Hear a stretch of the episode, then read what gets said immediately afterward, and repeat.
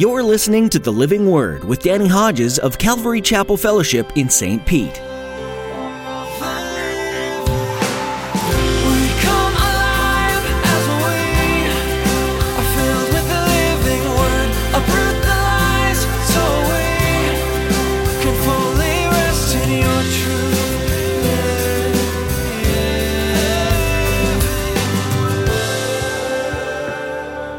If you're a guy, find two guys. If you're a girl, find two girls.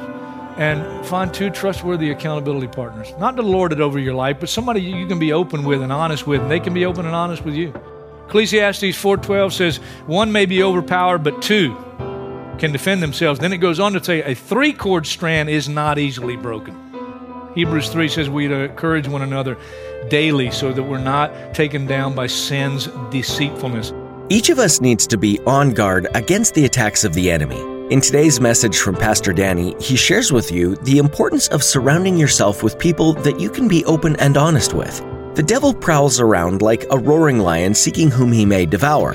However, Pastor Danny explains that when you have accountability partners in your life, you're less likely to fall into temptations. Find godly people in your life who can help strengthen your walk with the Lord and his plan for you. Now, here's Pastor Danny in the book of Hebrews, chapter 12, with today's edition of the Living Word.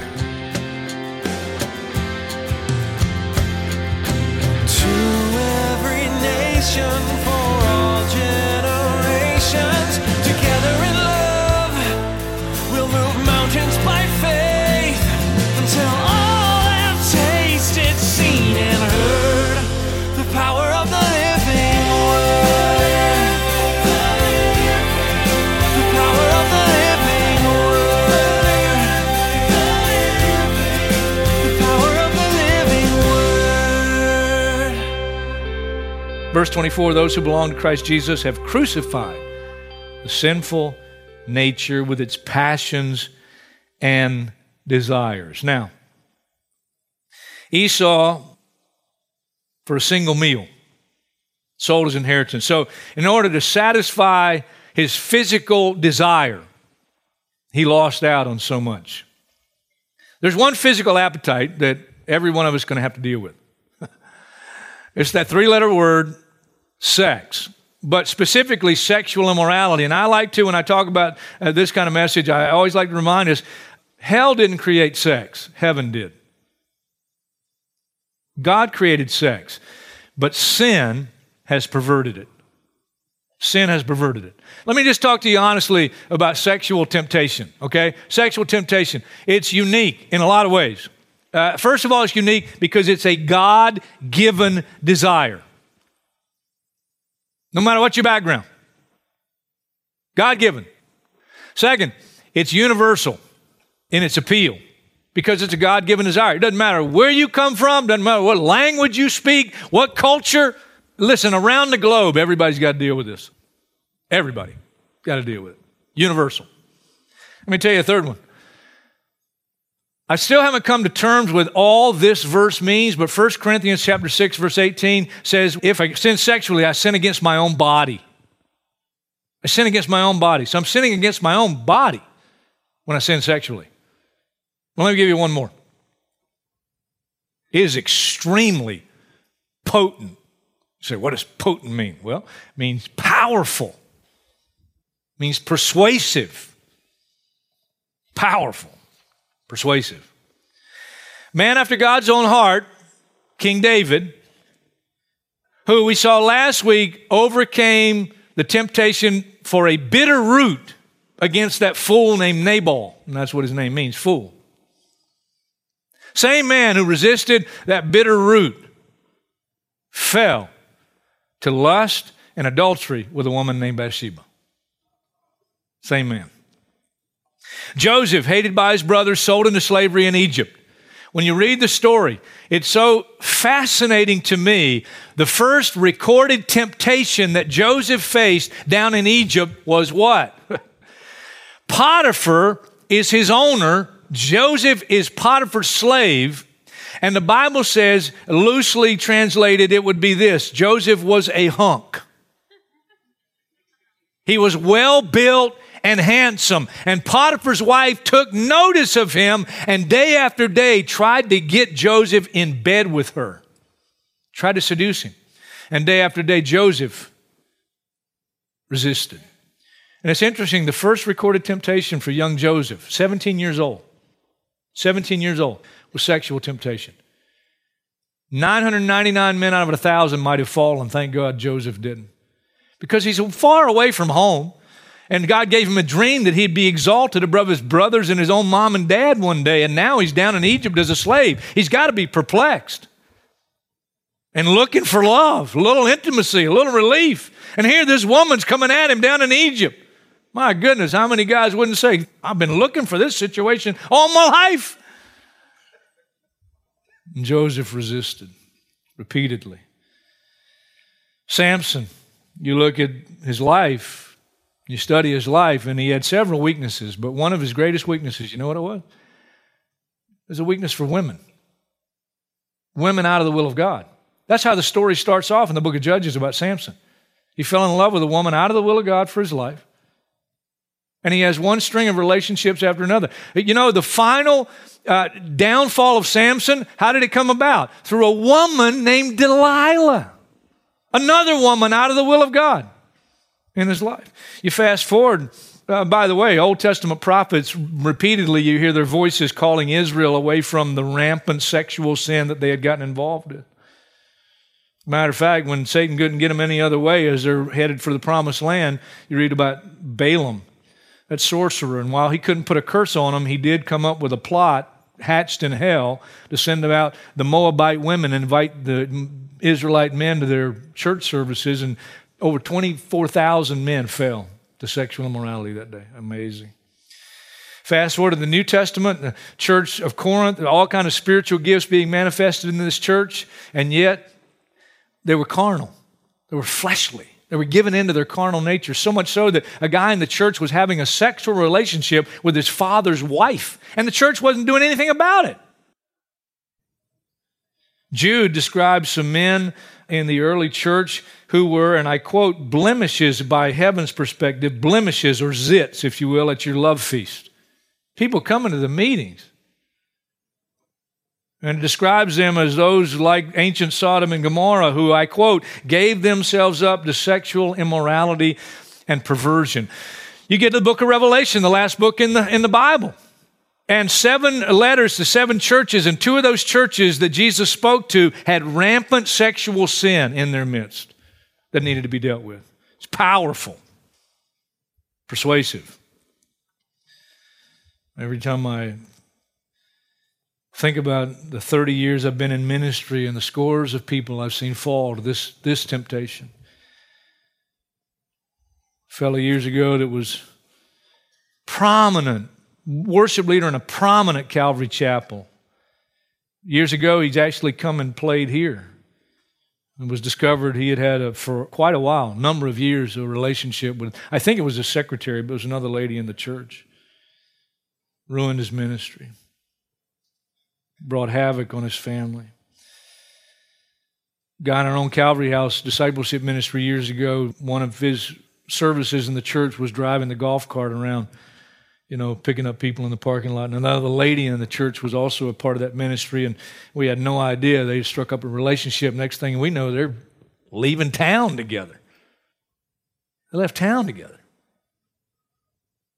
Another very prominent leader in the movement of Calvary Chapel if I told you some of the characteristics of his life and how God's used him in the past, you'd know who it is.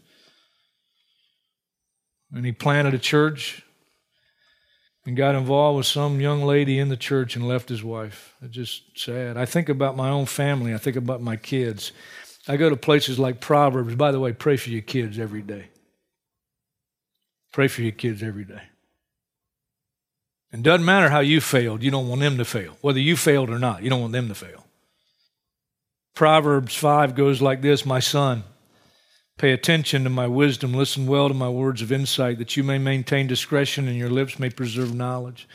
For the lips of an adulteress drip honey, sweet. Her speech is smoother than oil, but in the end she's bitter as gall, sharp as a double edged sword. Her feet go down to death, her steps lead straight to the grave. Keep to a path far from her. Don't go near the door of her house. Proverbs 7, same idea, same context. And sadly, it mentions one youth who follows her. And all at once, he followed her like an ox going to the slaughter, like a deer stepping into a noose till an arrow pierces his liver, like a bird darting into a snare, little knowing it will cost him his life. Now then, my sons, listen to me. Pay attention to what I say. Don't let your heart turn to her ways or stray to her paths. Many are the victims she has brought down. Her slain are a mighty throng. Her house is a highway to the grave, leading down to the chambers of death. That's why God tells us in Hebrews, see to it, that no one is sexually immoral, godless, like Esau. Thank God he tells us how to win the battle. There is a way to win the battle. How to win the battle against the flesh. Now, all the flesh, all the flesh, but especially uh, sexual temptation. You're not going to like this one, but here's the numero uno advice that heaven gives on how to escape sexual temptation. 1 Corinthians 6:18, flee sexual immorality. Run. Joseph being sought after by Potiphar's wife, trying to seduce him day after day, and he kept resisting. And finally, one day, she actually literally grabs him. What does he do? He runs for his life. He runs for his life. That's the numero uno instruction God gives. You better run. But then you got to fortify. Fortify. What does that mean? It means to provide or equip with defensive works, to strengthen or invigorate physically, mentally, or morally. I need to fortify, and you do, we do, my mind. Let me just read a couple of scriptures on this because this is so practical. And some of us just haven't come to terms with it. You got to come to terms with this. If I'm not fortifying my mind, I'm going to lose the battle. Romans 7, verse 21. So I find this law at work. When I want to do good, evil is right there with me. Anybody relate to that one? For in my inner being I delight in God's law, but I see another law at work in the members of my body, waging war against the law of my mind. Romans 8, verse 5. Those who live according to the sinful nature have their minds set on what that nature desires. That's what you think about. But those who live in accordance with the Spirit have their mind set on what the Spirit desires. The mind of sinful man is death, but the mind controlled by the Spirit is life and peace. The sinful mind is hostile to God, does not submit to God's law, nor can it do so. Those controlled by the sinful nature cannot please God. Romans 12 says we're to renew our minds, and that's our responsibility. And what God says He will do, He will transform us. Be transformed. I can't transform myself, neither can you.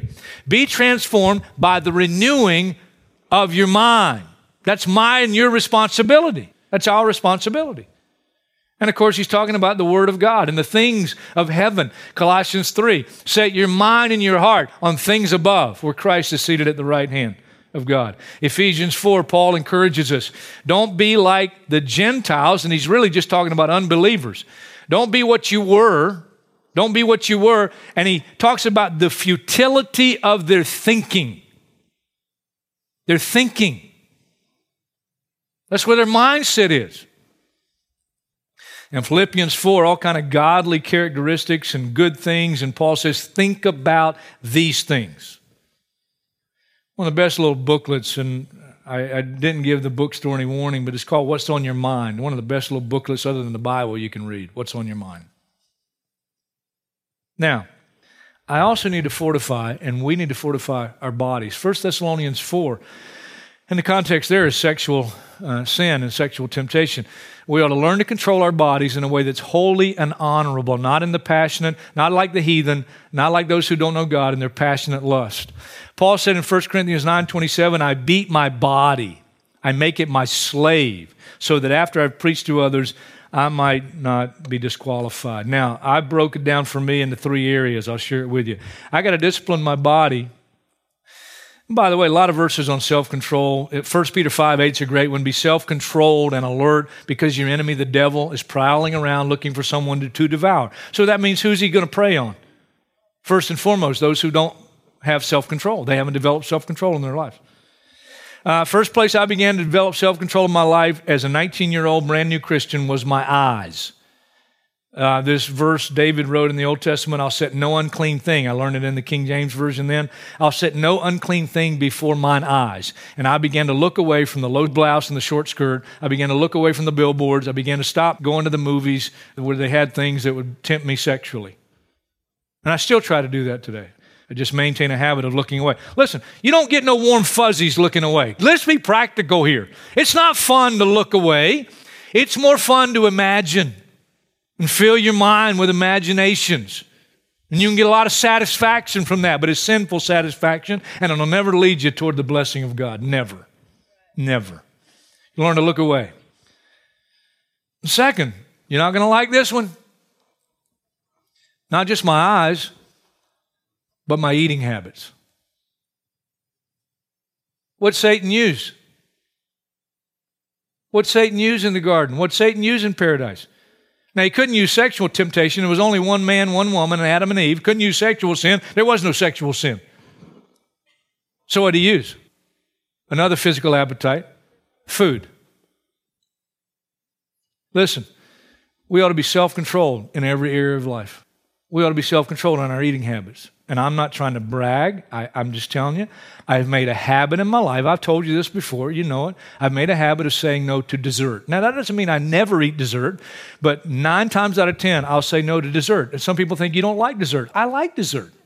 I used to be an ice cream king. I used to have, have to have ice cream every night before I went to bed. And I finally said, you know what? I'm going to develop some self control here. I'm going to say no to dessert. And that's just become a habit in my life. So you learn to say no to something. I think Carl Dixon, pastor at Calvary Sarasota, said to me years ago, and I never forgot it. You ought to say no to something every day that you do like and yes to something you don't like. Just develop and maintain that discipline. So I think, God help us, I know you'll have to go to detox. Some of us need to learn to say no to coffee. Oh. Okay, we won't spend a lot of time on that one. All right but our eating habits. We ought to be self control. Listen, if you can't say no to the hostess Twinkie, how are you going to say no to the hostess? Come on. Come on. As far as I know, that's a Danny Hodges original. God gave it to me. And third, third, this is my personal conviction. Because Paul talks about this, you know. He says, you know, godly exercise profits a little. That's the literal, it profits a little. Godliness is profitable in all things. He doesn't say bodily exercise doesn't profit. I think we ought to be self controlled, and I think uh, you ought to develop some kind of exercise routine. Now, I know the older you get, the harder that is to do. I, I know that. But I try to discipline my body. I don't like the pot belly that I have, I don't like it. And so I'm trying to get rid of it. And so for weeks now, I've been on a mission. And I'm doing hundreds of crunches every day. Hundreds. I'm talking hundreds. 60 at a time. 60 at a time. Now, some of you think I'm I'm not trying to show off or anything like that, but but look. Hit it. Not bad. Not bad. How firm is that? That's good. Oh, he's serious. What did you say? You're serious. He, she, she said he's serious. Now, it still has a little curvature to it, but it's solid. And I'm doing hundreds every day. My goal is to get back. My first hero that I can remember was Tarzan. And I remember Johnny Weissmuller. If you remember, he was he's the only Tarzan. Even the future Tarzans, they dubbed his Tarzan yell uh, because nobody could do it like him. And so this is where I'm headed. This is where I'm headed. You're wasting your time if you write me a negative note or send me an email. I don't care. Come on now, I got to bring this to a close. Say this with me, will you? At the bottom. Ready? Like a city whose walls are broken down is a man who lacks self control. You have no defense. You have no defense. You got to develop self control. Then you got to fight the battle every day. David, you know when it was when he fell with Bathsheba? Is the time when kings go off to war. And David decided not to go to battle. He took a break. The story says it was the spring. So it was a spring break. I don't need to say any more. It's when a lot of people fall. You got to fight the battle daily because he let his guard down one day. He fell.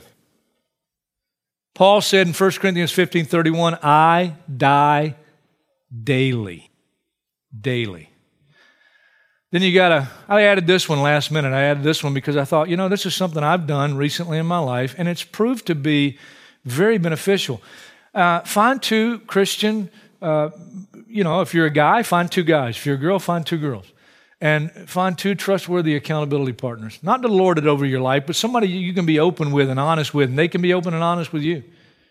Ecclesiastes 4.12 says, one may be overpowered, but two can defend themselves. Then it goes on to say, a three cord strand is not easily broken. Hebrews 3 says, we encourage one another daily so that we're not taken down by sin's deceitfulness. I've got two accountability partners now in my life. And uh, if you can find them like this, if you're a guy, I would say find them exactly like mine because I got one's a really big guy. You might know him, Pastor Dave Dodge. His office is right next to mine. Uh, he's one right hand guy, and uh, the other is my, our missions pastor, Art Dykstra. Art and I are very close. We do a lot of things together, and they can ask me anytime, "How you doing?" They can ask my wife anytime, "How's Danny doing?" Art chased me out of the office the other day as I'm leaving, and he said, "Hey, since I've been back from Guatemala, I haven't asked you how you doing, and, and how would Wendy say you're doing?" I said, "Well, you need to ask her." I said, "But I think she'd give you two thumbs up." And this has been a, a good thing for me a good thing for me. It'll be a good thing for you. Last but not least, and we're done. If you fail, and when you fail, don't keep it hidden. Hidden sin, hidden sin. Grab hold of you and won't let you go. Confess your faults to one another, James says, that you may be healed. Don't keep it hidden. One of Samson's biggest problems was he was a loner. You read the story of his life, he was a loner. He was a loner. If he'd had some other people around him that he allowed to speak into his life and help him, uh, I don't think the, the tragic end, the way he ended, would have ever happened. But I want you to look at this scripture finally, because this is written. Notice it starts off, Dear friends, dear friends. So it's written to a group. I want us to say this together and, and say it like we're saying it to one another as a very positive, encouraging truth, all right? Are you ready? Ready? Let's say it together. You ready? Dear friends, I urge you, as aliens and strangers in the world, to abstain from sinful desires which war against your soul. And that's what we're talking about. It's a real battle. And it's a battle that goes deep, and it's for our soul, for our soul. I'm confident Somebody really needed to hear this today. Even those of us who are doing well and fighting the flesh and winning the battle against the flesh.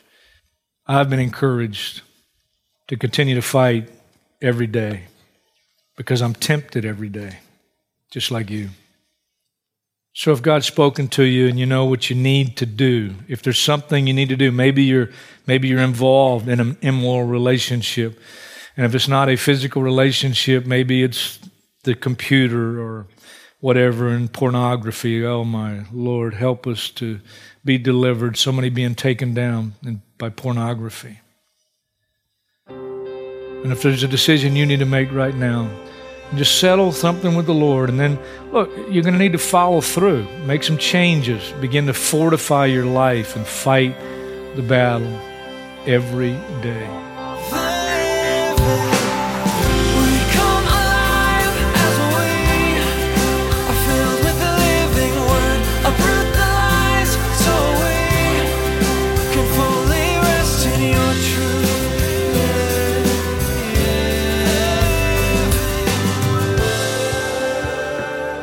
Thanks for joining us today to study the book of Hebrews here on the Living Word.